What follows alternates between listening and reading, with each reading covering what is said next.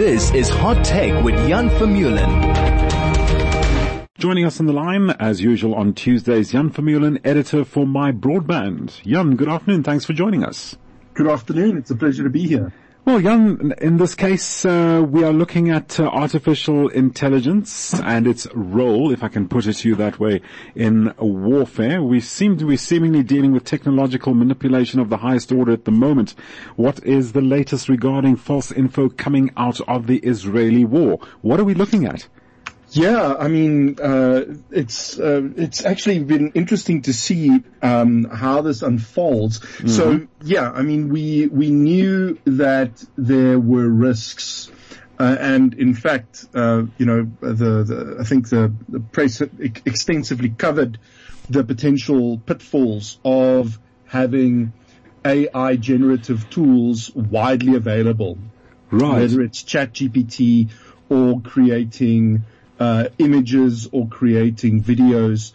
Um, you know, there's there's uh, a huge danger of it being manipulated uh, to to uh, you know uh, push a a narrative or sow misinformation or disinformation, and um, and, you know for you know the the fun ways that the pitfalls were illustrated. I remember was there was there was this one image that someone had generated showing the Pope in a white puffer jacket.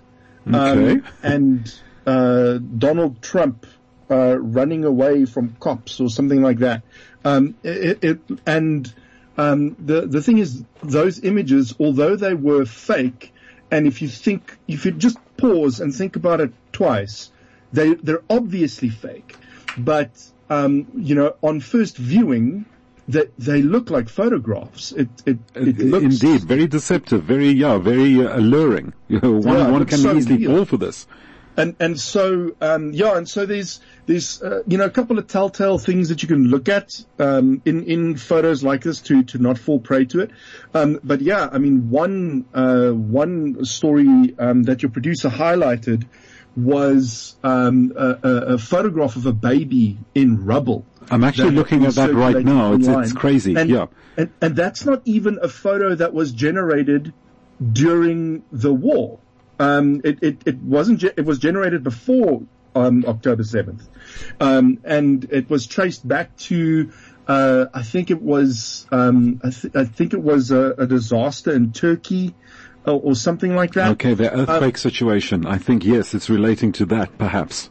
Is that what exactly, yeah. right? Exactly, and so used to appeal to people's emotions mm. to donate money um, for for relief efforts, right?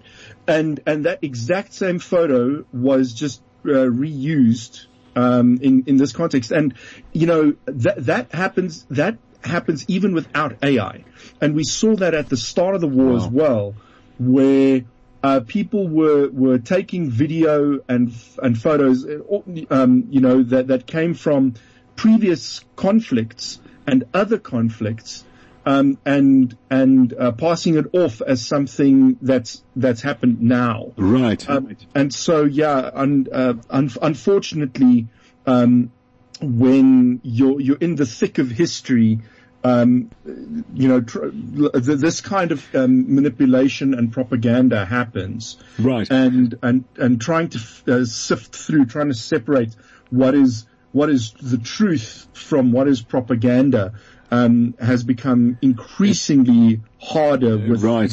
At our disposal for manipulating photos and and videos and even voices. I mean, people can generate um, videos. We reported on this today. There's mm-hmm. a there's a video um, being used to promote a scam here in South Africa, right. where they've used an artificial intelligence to generate the voice of a local newscaster badly. If you know what her voice sounds like, you wouldn't be fooled by it. But how many people have an intimate knowledge of what every newscaster's voice in South Africa sounds like? Right. Um, and then Elon Musk features in this video as well, and they have him saying stuff that he's never said before to promote this scam. And unless you listen and look twice, mm. like you just have to look twice and then you'd be right. like, oh no, this is an obvious scam because the, the the um, mouth movements don't sync up with Okay. the actual. I was going to come to that because sorry to cut in there, Jan. I mean, you're talking about this. It's actually becoming frightening though, how AI can manipulate to such an extent and uh, deceive one, you know, into thinking or looking at something that looks convincing. But now, as you're about to uh, uh, sorry to as, as, uh, to have cut you cut in on you there, but uh, it, it's now what what are we looking for? What do we uh, w- what will be giveaways? What would I mean to the ordinary person? You know, people would not look at lighting, for example, or at, uh, you know, like a detail in the bottom right hand corner, or color usage, or things like that. What are the basics that one can look at to pinpoint uh, scamming through artificial intelligence? Yeah, so I mean, using this photo of the baby as as one example, Yes. is um, I think uh, you know um, uh, sort of go. It, do- does this seem like a reasonable photograph for this scenario? Like, Yeah. um, d- does it even look remotely plausible? Because uh, honestly, it it it looks like a a movie poster almost. It doesn't look Yes. like Yeah. a real photo would look. Um, and so that should be like red flag number one. Mm-hmm. And then, and then you, then you can start digging a bit deeper. Okay. Um, Jan, sorry, can I come in there? Image generators are really bad at generating human feet and human hands. Right. And so look at the hands, and if the fingers look malformed, that is uh, an, uh, a clear sign that uh, an AI was used in generating the image. Sorry to cut in there, Jan. Okay, so to what extent can Google Scan assist in identifying pic- uh, fake pictures or videos, for example? Yeah, there's a couple of. Um, uh, uh, I wouldn't just rely on one scanner, and I haven't actually tried Google Scan. Okay. Um, uh, but there's there's lots of tools out there to try and help identify um, uh, AI generated images, but they're not perfect. Um, and Sure. the, uh, some earlier in the war, uh, something very similar happened where people raised concerns about a questionable image. And it turned out that it was likely incorrectly flagged as AI generated because a part of it was blurred out. Okay. Um, and so, uh, and so, yeah, the, these tools are, are, are quite helpful. Um, but, uh, test it, use multiple tools. Don't just rely on the results of one tool. Right. And honestly, um, keep, you know, when it comes to these kinds of things, uh, I always, um, like, I know it's difficult, but my advice is try and avoid reacting immediately because Yes.